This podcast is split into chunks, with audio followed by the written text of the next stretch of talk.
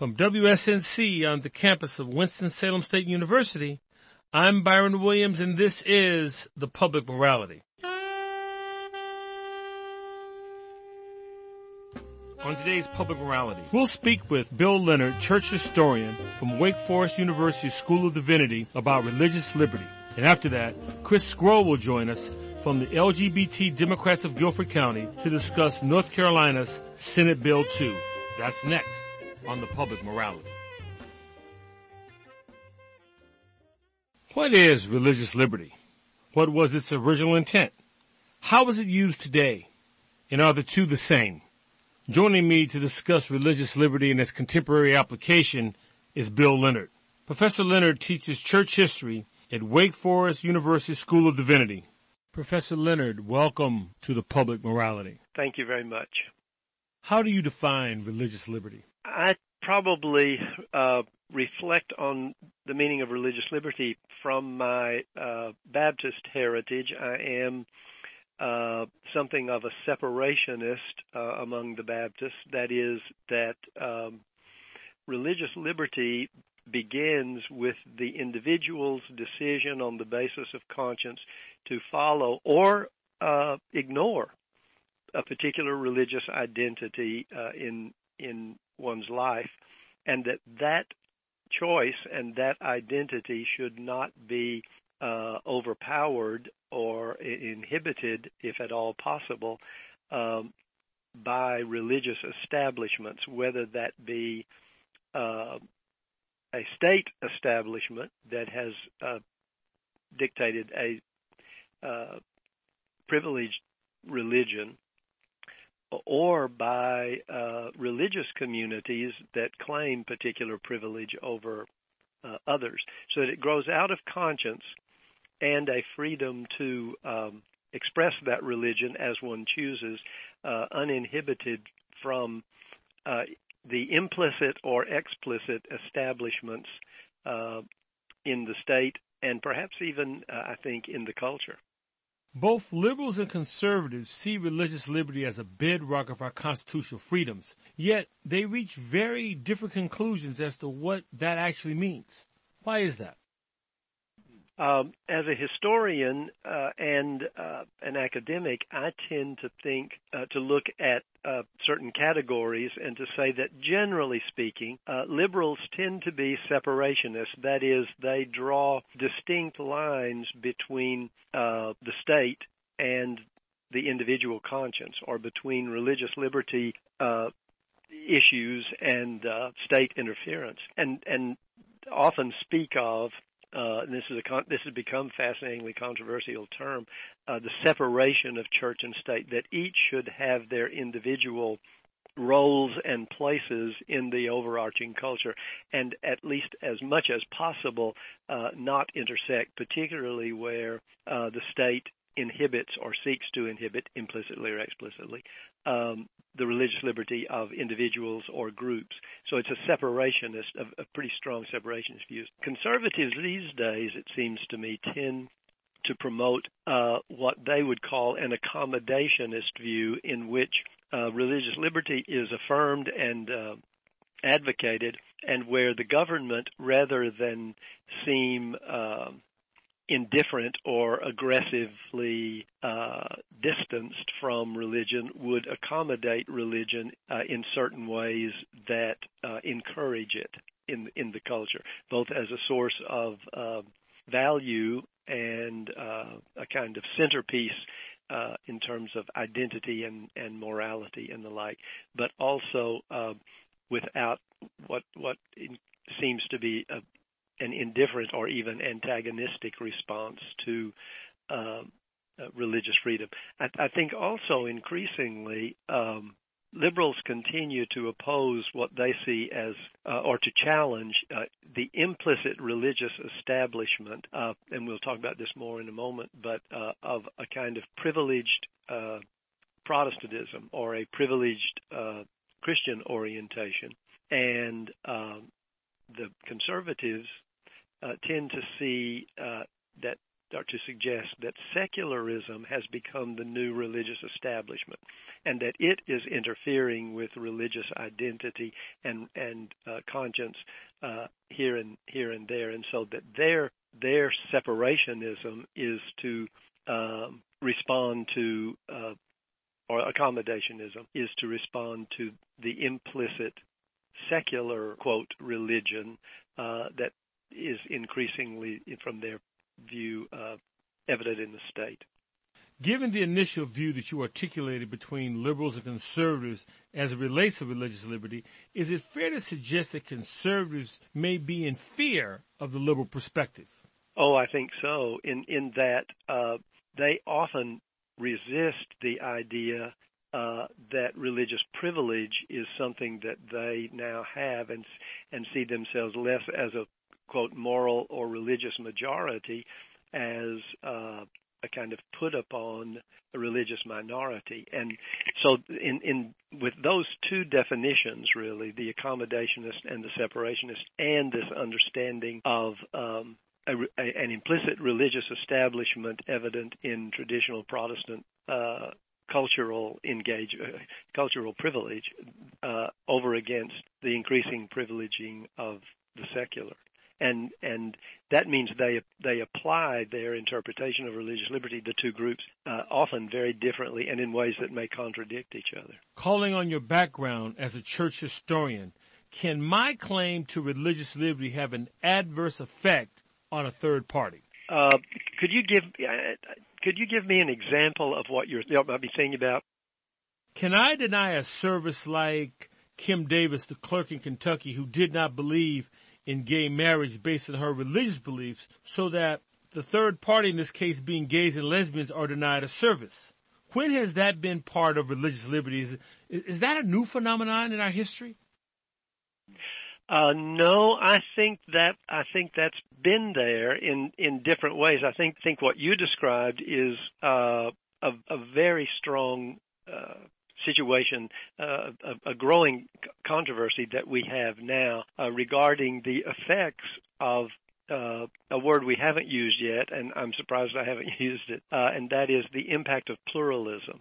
And that is um, as well, I mean a diversity in terms of religious pluralism. I mean a diversity of religious voices uh, that uh, are increasing are, are outside certain uh, religious norms in particular regions, uh, cultures, or identities. And um, so I'm and and uh, and and who test religious liberty um, from their perspective over against what may be the um, the prevailing or privileged uh, religious groups or identities uh, of the moment in a particular place. And and I, I, want to go into some details about that because, um, and this is in response to your question: if, is the is the third party issue new for us? And and my point would be that from the colonial period, um, Americans have struggled with this question of religious liberty. And even from the constitutional period, I have often said it this way Americans, through the Constitution, uh, give religious liberty to all citizens, but, but consistently give it grudgingly. Uh, in the colonial period, uh, Puritans would hang, were hanging Quakers on Boston Common and uh, exiling Baptists uh, out of the colonies. Uh, they were shooting. There were there were Protestants shooting Catholics on the streets of Louisville in 1850 on Bloody Monday, Louisville, Kentucky, and uh, Protestants shooting Mormons on the streets of Nauvoo, Illinois, in 1845 when Joseph Smith was shot to death. Uh, when Catholics got here, uh, they were tolerated when they, as long as they were in the minority. But when they uh, came in huge numbers in from let's say the 1820s into the late 19th century, uh, there was a huge anti-Catholic, anti uh, and nativist backlash against first the Western European Catholics who came and then the Eastern European Catholics who came. And and churches were burned and there were huge uh, there was huge conflict over having Catholics, and later when Jews came, particularly to urban areas. So, so, and then we know that by the in the 1950s, uh, when when Jehovah's Witnesses uh, and Christian Science folks uh, appear, uh, Christian Science somewhat earlier, uh, there was huge conflict with them and their response to uh, the government, often uh, relative to uh, issues of sales and services. So so we've tended to talk a good game, but to give religious liberty grudgingly, and often to allow uh, to to refuse to allow uh, people to come right in and uh, bring their religion with them. And and as the difference now is, um, as long as Protestantism has an implicit or explicit privilege, particularly in the American South, um, it it is able to maintain that culture privilege. But what has happened uh, in the latter part of the 20th and into the 21st century is pluralism, religious pluralism, has found its way into almost every nook and cranny of the culture. Meaning that even the small towns in countries now have uh, Hindu, Buddhist, uh, Muslim persons who are exercising their role, and Jewish persons uh, who are exercising their role in in culture, and also uh, a growing number, as we know, of what is sometimes called the nones, N-O-N-E-S, or the nones, uh, uh, who have increasingly, in, in survey after survey, particularly in the last seven to eight years, uh, identify themselves as distancing themselves from religion. That's a kind of pluralism of religious or, or, or non-religious identity that is is putting this particular kind of pressure uh, on on um, certain elements of religious liberty uh, in the culture, and and so you often hear voices uh, that were at one time raised against uh, the incorrectness and the um, social difficulties of Quakers and Baptists and Catholics and Jews and uh, Mormons and Jehovah's Witnesses that now are uh, particularly focused on uh, either atheists uh, or uh, Muslims. And and that's what's that's what's causing this identity. And and then you're now that all of that is a long way to say when you ask about the third party. Uh, my thought was uh, when increasingly in our culture, when religious liberty has an adverse effect on a third party, uh, we tend to go to the courts and to ask them to rule on where the boundaries are between one individual's religious liberty and what you have uh, noted as a as a as a third party, somebody else's, if not religious liberty, somebody else's rights. You just brought up the P word in your answer, or a P word, uh, I should say, pluralism in your answer. But I want to touch on another P word that you also use, which is privilege. What is Protestant privilege? I could make a case as a historian, not that America began as a Christian nation in terms of majority religion, but that it began as a Protestant nation. And that at almost every turn in uh, all of the 13 colonies except uh, Maryland, Protestantism was the uh, pretty much often explicit uh, religious establishment. Um, and whether that was Puritanism in the East and Anglicanism in the South. And even uh, the Catholic colony uh, of Maryland uh, had such difficulty early on getting Catholic colonists to come that they opened the door to uh, those who uh, would affirm a belief in the Trinity and in Jesus, they could be admitted to own land and, and live in uh, Maryland. And and but underneath all that was uh, an implicit Protestant identity and privilege that influenced um, all kinds of, of uh, social contacts and practices.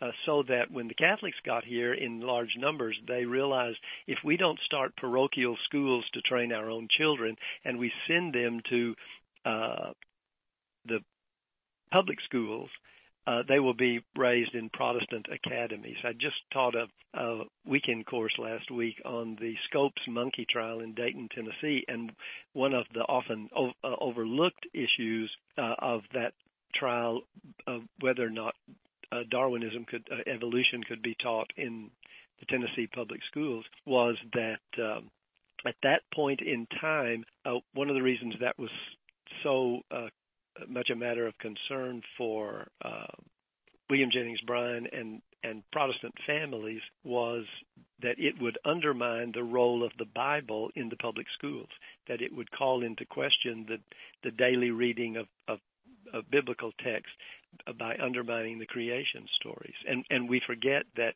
in 1925, uh, those schools were um, and this and this was by the way a major point that William Jennings Bryan made.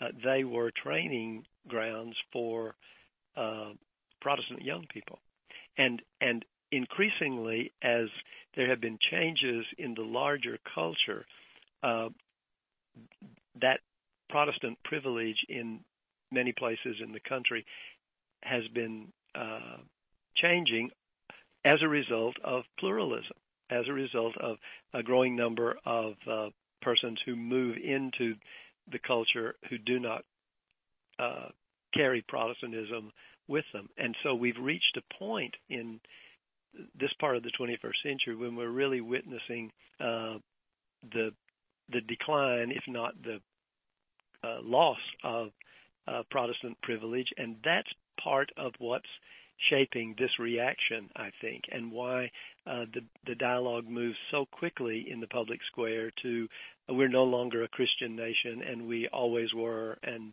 uh, that's that uh, sort of disagreement and uh, raising issues of uh, cultural cultural and religious identity. Why do you think this is a debate? According to the ACLU, 81% of Americans uh, believe that laws enacted should not allow companies or institutions to use religious beliefs to decide whether or not to offer services to some people and not to others. Uh, I think it. I think it's an outgrowth of what we've just been talking about, and that is uh, when an implicit Protestant, Protestantism was uh, accepted as the normative way of uh, not simply identifying religious identity, but perpetuating uh, moral, spiritual, uh, legal uh, actions in the larger culture, then the norm uh, was essentially uh, a Protestant one implicitly. And by the way, let me put a parenthesis here and say my friend, the great Lutheran historian Martin Marty, uh, has pretty well documented that the term Judeo-Christian nation was not used until the late, the very late 19th century in America, and and so that term itself illustrates the evolution of um, cultural recognition that Catholics and Jews were here to stay. And and that really makes my point. Well, and then I remember having heard this was several years ago an NPR uh, broadcast in which uh, the reporter referred to the U.S. as a Judeo Christian Muslim nation, or you sometimes hear people talk about America as uh, the as held together by the Abrahamic faiths, mm-hmm, mm-hmm. which again illustrates just that language. Whether whether it's controversy or not is not the point here. Just that language illustrates the changing uh, vocabulary of pluralism uh, in the country. Could you define that Abrahamic tradition for our listeners? Abrahamic faith meaning. Um, uh, Judaism, Christianity, and Islam. Those three religions that would trace pieces of their heritage to Abraham uh, and and the story of Abraham with um, and the development of the the peoples that came from him and his families.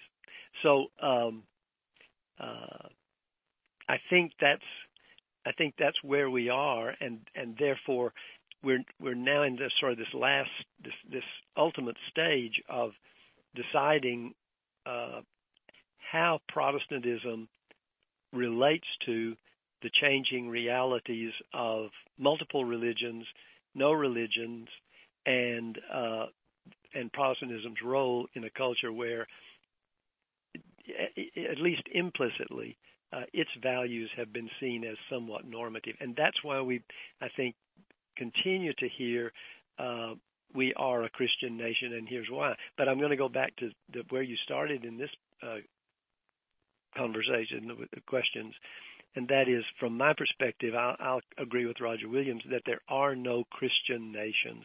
There are only Christian people bound to Christ, if we talk from a Christian perspective, mm-hmm. bound to Christ not by citizenship but by faith. So there were always people, almost always, even from the colonial period, who, who held a dissenting view of this kind of explicit or implicit religious uh, establishmentarianism in in the culture, and that's another word you and I probably needed to get on the table: uh, pluralism, uh, privilege, and dissent, yeah. because because uh, underneath underneath religious liberty is. Um, Are you saying that one must give up their religious liberty when they enter the marketplace? Your point's extremely well. Your, your question is very important, and that is uh, one of one of the great uh, and one of the wonderful and frightening realities of religious liberty is that every religious group has the right to be as welcoming and as obnoxious as they choose in the public square. And then people have to sort out uh, how they will respond to, to that. And, and I've been convinced for several years now mainly by watching the Baptists in the public square, uh, that uh, the one of the one of the things that I think a lot of Christian groups, left and right of center, don't always recognize is that what sounds like often, what often sounds like conviction uh, and and orthodoxy and theological certainty in one's religious communion can in a pluralistic society such as our own sound like bigotry in the public square. And and this is an important point because something else we haven't said yet is that religious liberty also means that all religion is voluntary. And religious institutions who want to grow and expand their uh, evangelistic influence and their understanding of religion have to convince people to choose their groups because there's no state uh, enforcement of religious uh, commitment or participation. And and right now, I think we're in one of these phases where, uh, and you could make a case uh, on both the left and the right. The sense of religious conviction has become so strong uh, uh, that in making the case in the public square, there's a growing number of people who say a pox on both your houses. Um, and uh, you talk a good game of uh, we love everyone, we follow the golden rule, we follow the beatitudes, etc. I'm speaking here of Christians, uh, but then but then when you show up and you don't conform, uh, we can be as mean as we want to. And and, and uh, whether whether the Christians actually are acting like that, that's often the way they're perceived by their rhetoric or their particular actions. And uh, I think that's part of the crisis of both uh, religious identity and, and religious liberty, rather, and the growth of the nones. The North Carolina legislature passed Senate Bill 2, which allows magistrates and clerks to recuse themselves from all marriages due to religious objections. How does this reflect religious liberty? Well, for that legislation and the case in Kentucky that you referenced early, the phrase that keeps being used by the people who support those approaches is the phrase we used early in this conversation.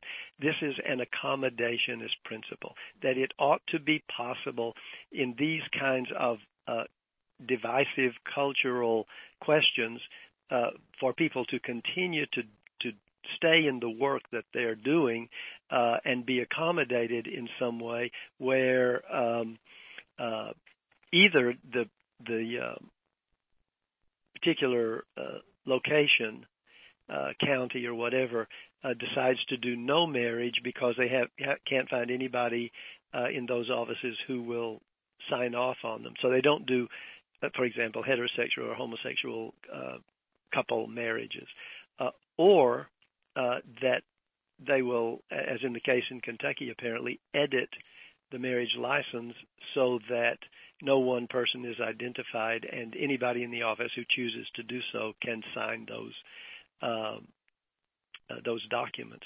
And um, I, I think that's that's a reflection of what we were calling the more conservative accommodationist response.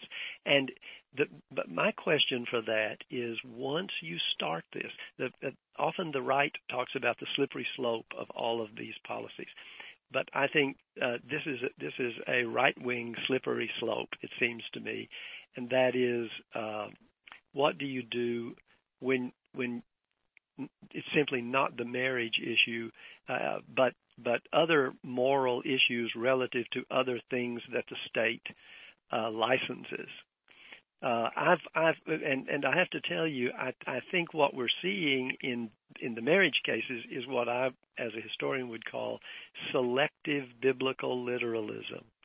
And and uh, my my question is, if if one particular response to um, a, a particular uh, sense of Scripture relative to uh, same-sex couples is normative, then why didn't those clerks do the same thing when people came to to get marriage licenses who were divorced and remarrying because Jesus is extremely specific uh, about what happens when divorced couples remarry mm-hmm. and he in I think it's in Matthew's gospel he only gives what is sometimes called the uh, uh, adultery escape clause, which is there's no you cannot get a Christians cannot get a divorce uh, except for adultery, and in in the other gospels that's not even given as an option, uh, and and specifically says when you um,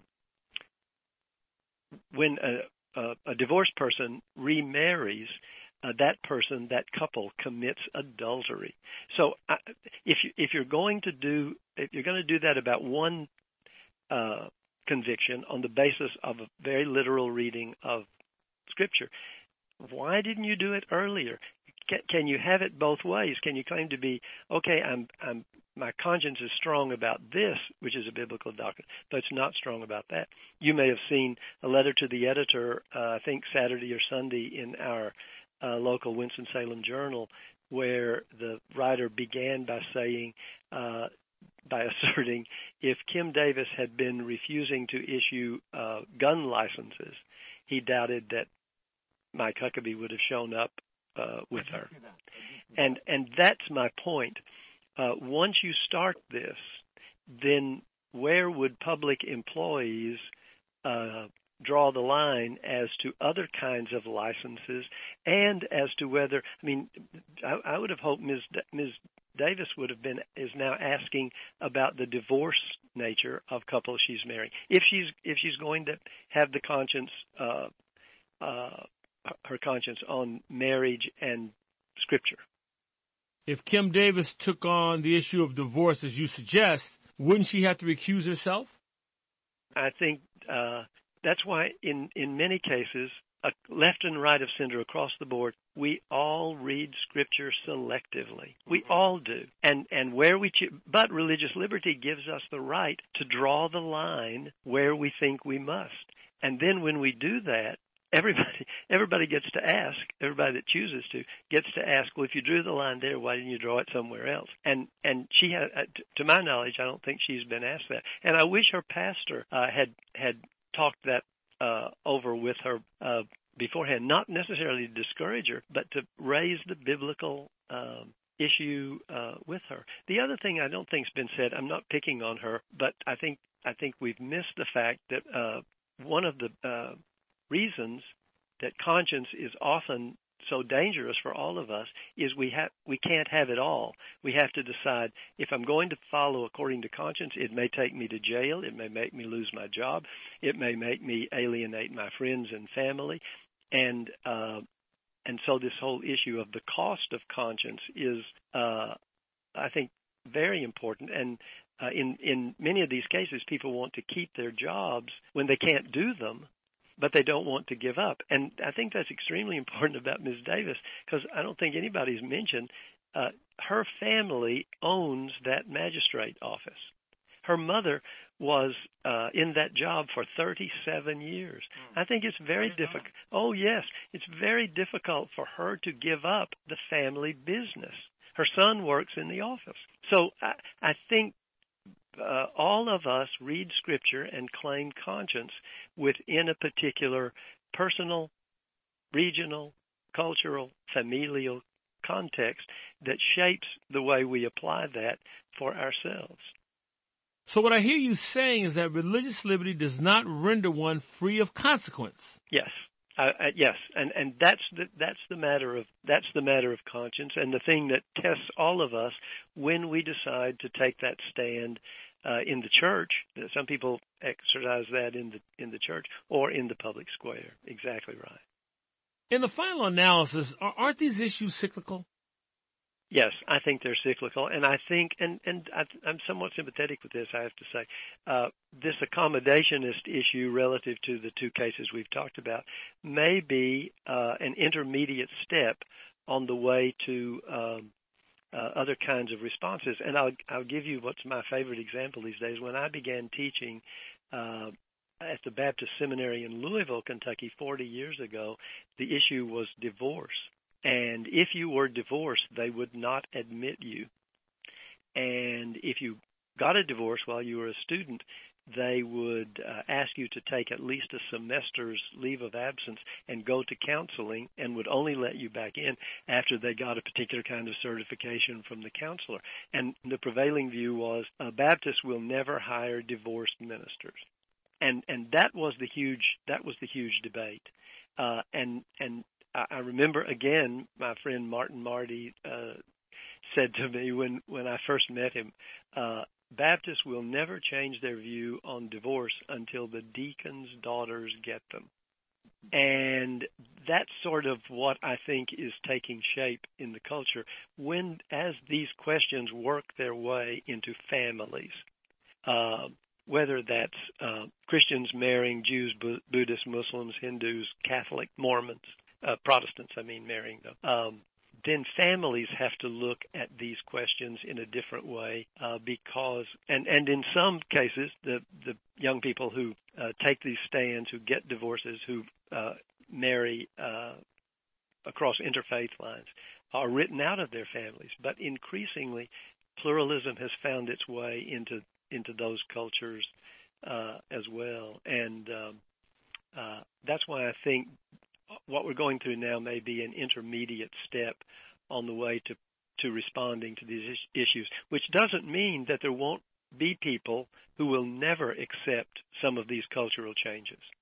Uh, there are people who who have never accepted the Supreme Court decision to um, make changes on whether schools could have prescribed prayers over the PA system, etc.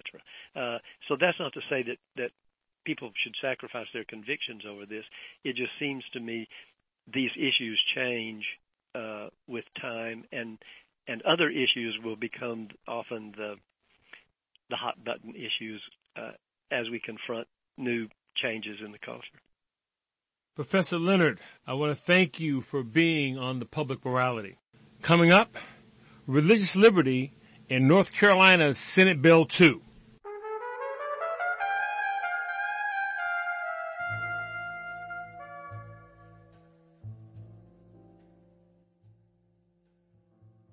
Continuing our conversation on religious liberty, I want to turn our attention to North Carolina's Senate Bill 2. Senate Bill 2 allows magistrates and clerks to recuse themselves from all marriages due to religious objections. It became law when the North Carolina legislature overrode the veto of Governor Pat McCrory. Joining me to discuss Senate Bill 2 and its implications is Christopher Sgro. Sgro was an organizer and finance director for state and federal level campaigns. Most recently, he was Director of Economic Development for former U.S. Senator Kay Hagan. He was a founding member of the LGBT Democrats of North Carolina. Chris Sgro, welcome to the Public Morality. Thank you for having me. Well, let's start um, with what exactly is contained in SB 2?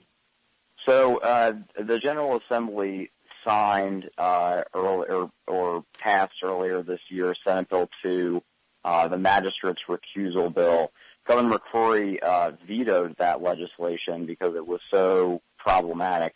Um, but uh, his veto was overridden by uh, three-fifths majorities in both chambers.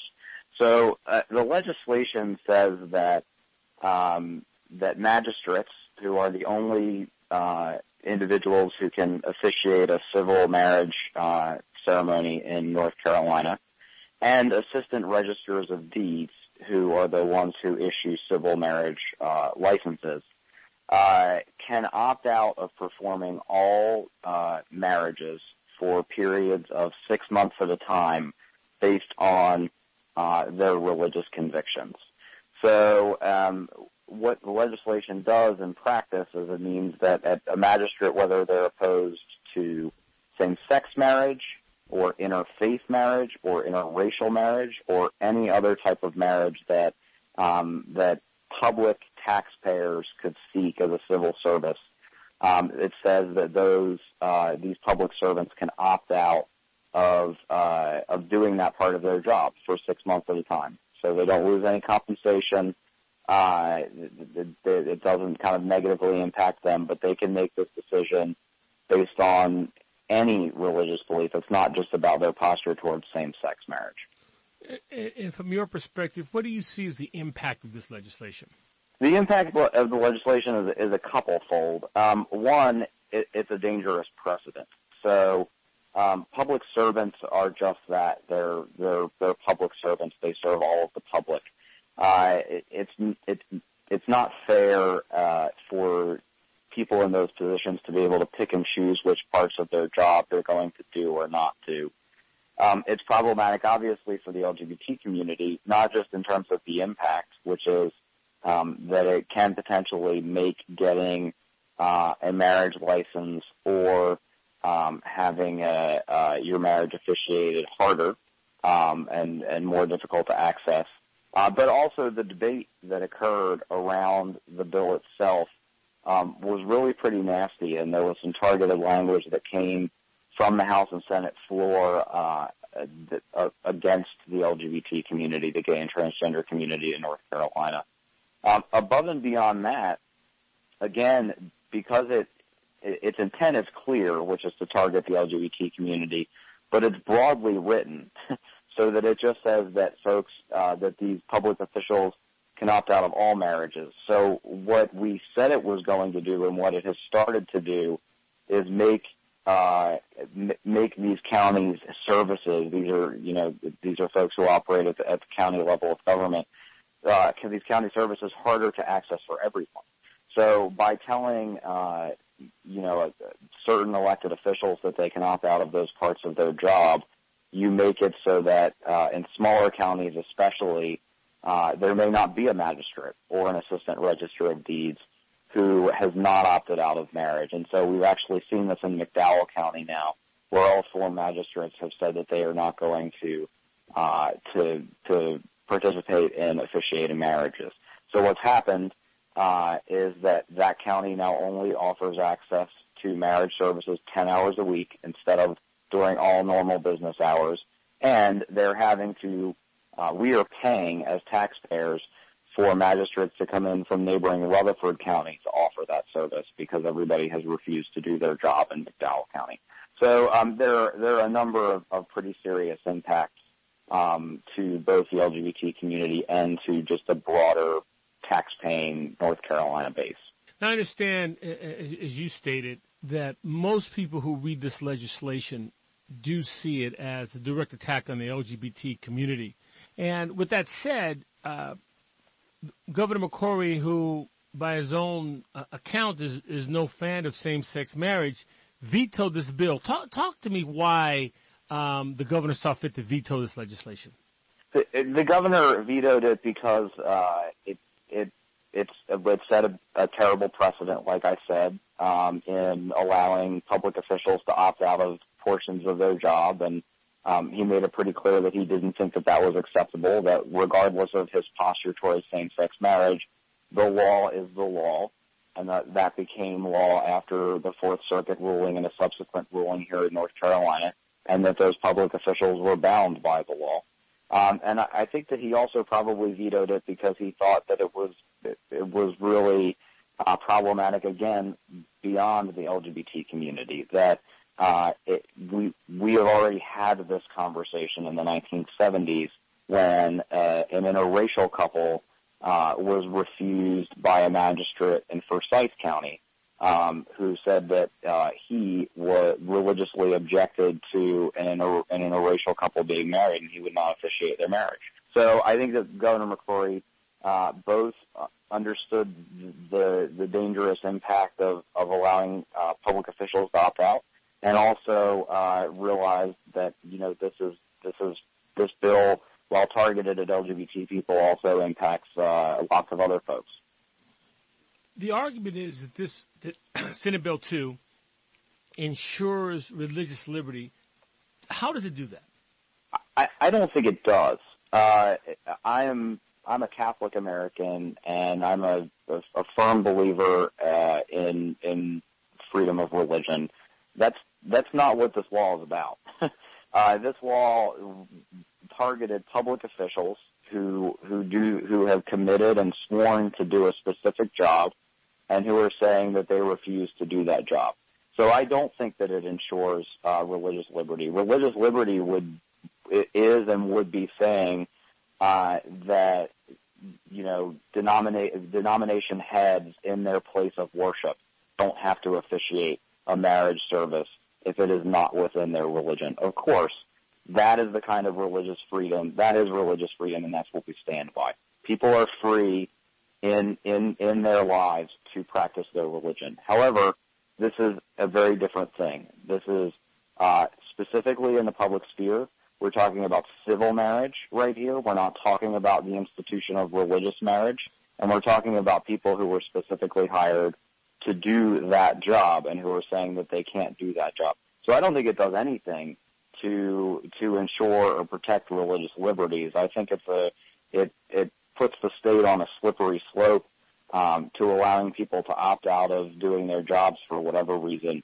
Uh, their people's religious liberties are completely intact uh, in their freedom to practice their religion and to participate in, in in houses of worship, and for houses of worship to say they will or will not conduct same-sex marriages. But that's not what 2 does. I, I think the key thing you just said in, in that very eloquent answer is the fact that we are, as all marriages are to some degree, civil marriage. Uh, the religious part is something that comes on, you add on if you so choose, but we're talking about civil, uh, uh, a civil, civil service. Am I, am I right? That's correct. And the way that marriage works in the state of North Carolina, um, you have to have a license from uh, from the county, from the Register of Deeds, and you have to have an officiated service.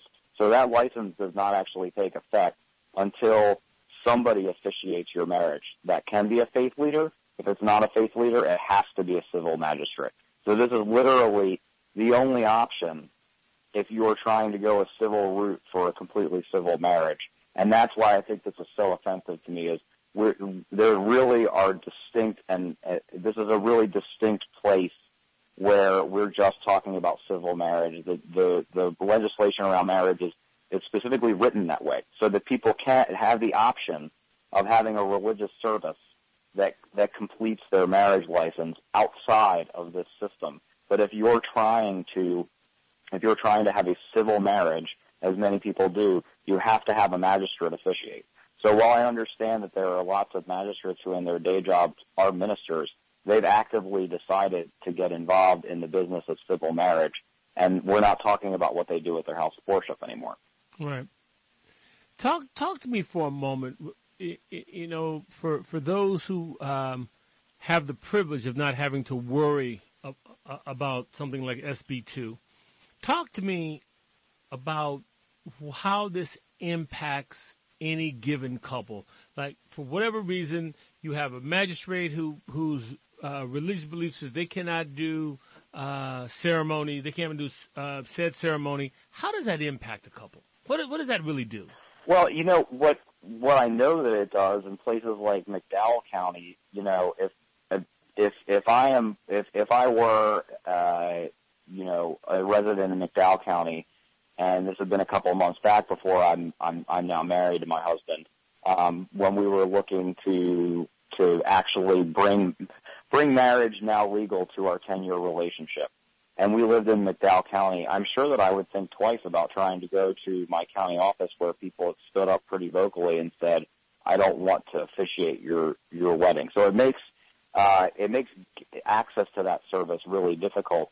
It also is is is demeaning and hurtful, and and and and I really don't think that that can be underestimated. We're not just talking about some hurt feelings. We're talking about a community that has been discriminated against for uh, decades, and it, really uh, just the public debate that has come from um, you know, the, the, the extreme far right around this issue uh, has been really harmful, I think, to the psyche of couples across the state. It, it demeans, regardless of whether they go to a welcoming faith community and have their marriage officiated there, or if they do live in a, a county where, where they have supportive magistrates or not, regardless of any of that, it really demeans, I think, all of our marriages that the state has attacked uh, what is now what the Supreme Court has said is now the law of the entire country, and that's uh, that same-sex marriage is, is completely equal in every way to opposite-sex marriage, and this is an, an attack on that, and that's an attack on the psyche of same-sex couples across the state. Who who drove this legislation, and uh, do you have any idea who, what their ultimate aim was? Yeah, well, Phil Berger primarily drove it, the president of the Senate uh, along with Representative uh, Jackson in the House.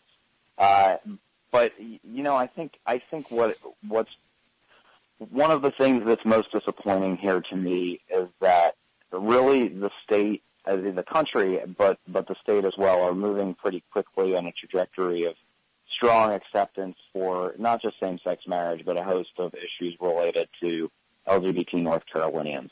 I really think that this is an unfortunate throwback, and and frankly, people like Tami Fitzgerald and the so-called uh, North Carolina uh, Values Coalition drove an extreme agenda uh, through you know relationships with uh, with with House and Senate leadership to get this passed. And I think that the, the House and the Senate leadership really uh, uh, misunderstands what the state of North Carolina wants and, and kind of where we are right now polling actually showed earlier on in that conversation that North Carolinians were opposed to Senate Bill 2. Um, so this is this was not the will of the people. Certainly, it wasn't the right thing to do. Certainly, so I think a, a couple of legislators, primarily Phil Berger, were listening to people who they who they thought for political reasons, you know, they needed to listen to to to win Republican primaries, really, and and that those groups like North Carolina Family Values uh, represent an ever decreasing percent of the population of this state.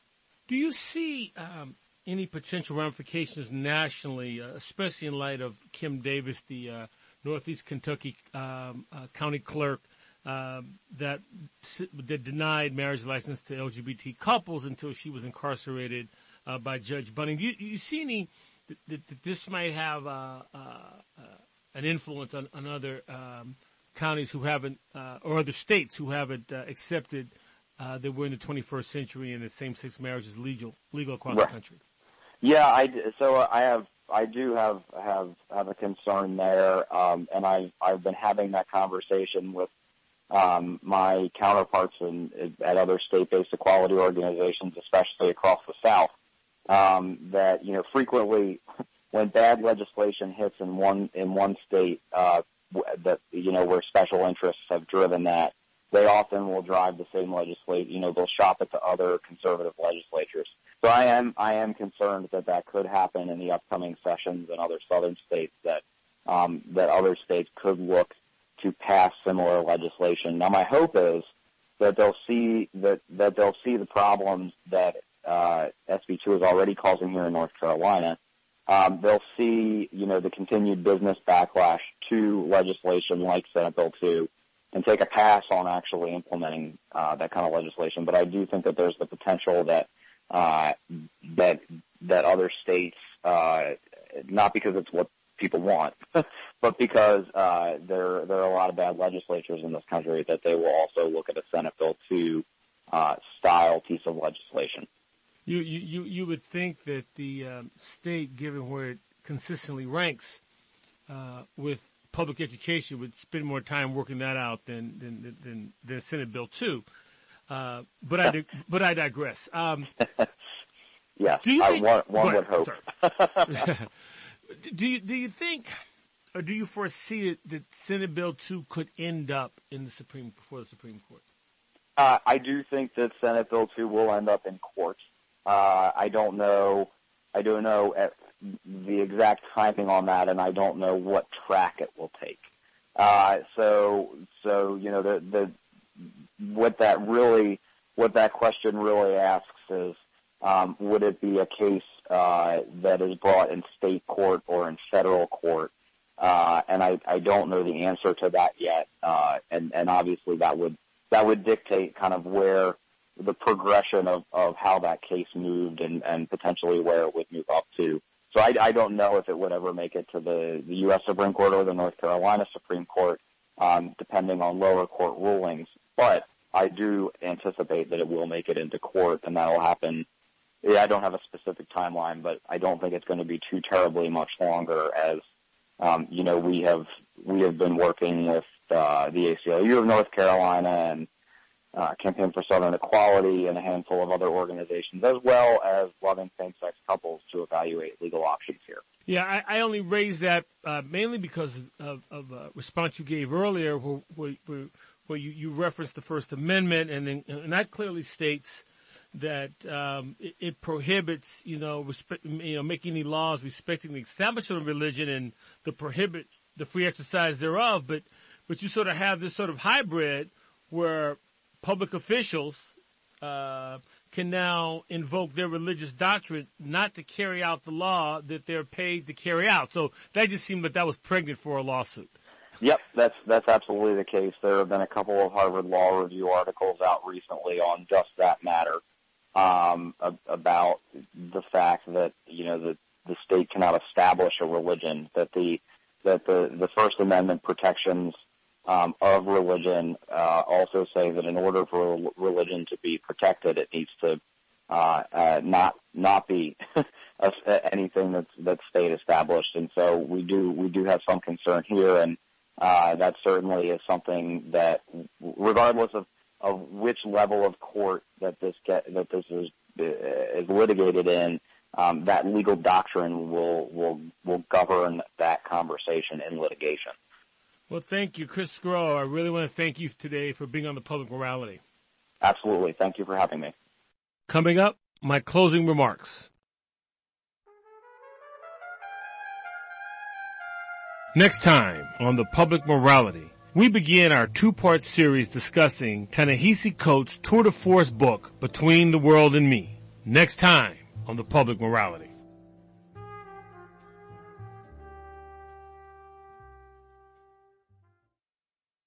The Syrian refugee debate allows politicians, especially the remaining Republican presidential candidates, to conveniently commingle terrorism with illegal immigration, as if 9-11 occurred by a number of hate-filled jihadists who risked their lives by entering the country by way of the Rio Grande. But that's not what happened. Not only did the 9-11 attackers arrive here legally, but the vast majority hailed from Saudi Arabia, which is an ostensible ally of the United States. It raises the question, when will we have a judicious immigration debate based on the facts? The facts that state the economic impact of immigration is a net plus for the American economy. The mobility factor of immigrants, especially undocumented low skilled workers, is also a net plus. There is no social safety net for those undocumented workers who remain in the economic shadows. There is no correlation between a finite set of jobs which results in someone losing their job to a low skilled, undocumented worker. The problem lies in the fact that the immigration debate is not driven by facts. Not at all. But instead by political pablum designed to cajole, coax, and titillate rather than inform. I don't have to tell you because you already know that is not the way to a more perfect union. The Public Morality welcomes your comments, questions, and suggestions for upcoming shows. To contact us, You can email at Byron, B-Y-R-O-N, Byron at publicmorality.org. That's Byron at publicmorality.org. That's our show for today. The Public Morality is produced by WSNC on the campus of Winston-Salem State University. For all of us at the Public Morality, I'm Byron Williams.